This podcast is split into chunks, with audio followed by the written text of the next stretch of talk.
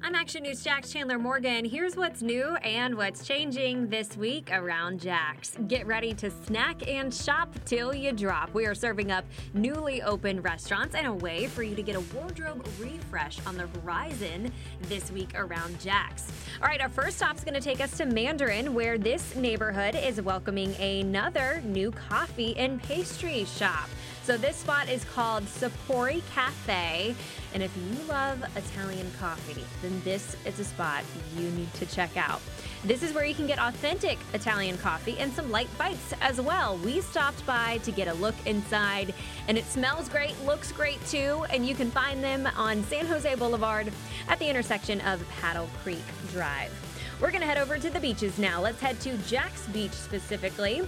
We have spotted a new burger spot for you to try. You can check out Relish.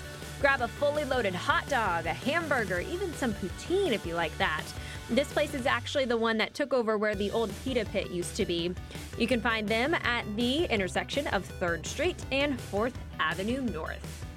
Staying in Jax Beach, we are keeping an eye on some construction that we have been following for you over the last year. If you are a bargain hunter, you're going to love this one. Nordstrom Rack is making some progress on its new Jax Beach location. If you shop at the Trader Joe's or you visited the Home Depot over there recently, then you know what we're talking about. So we first told you about this back in April of last year. The store is being built in the Regency Center, so that's the same shopping center as Trader Joe's and Home Depot.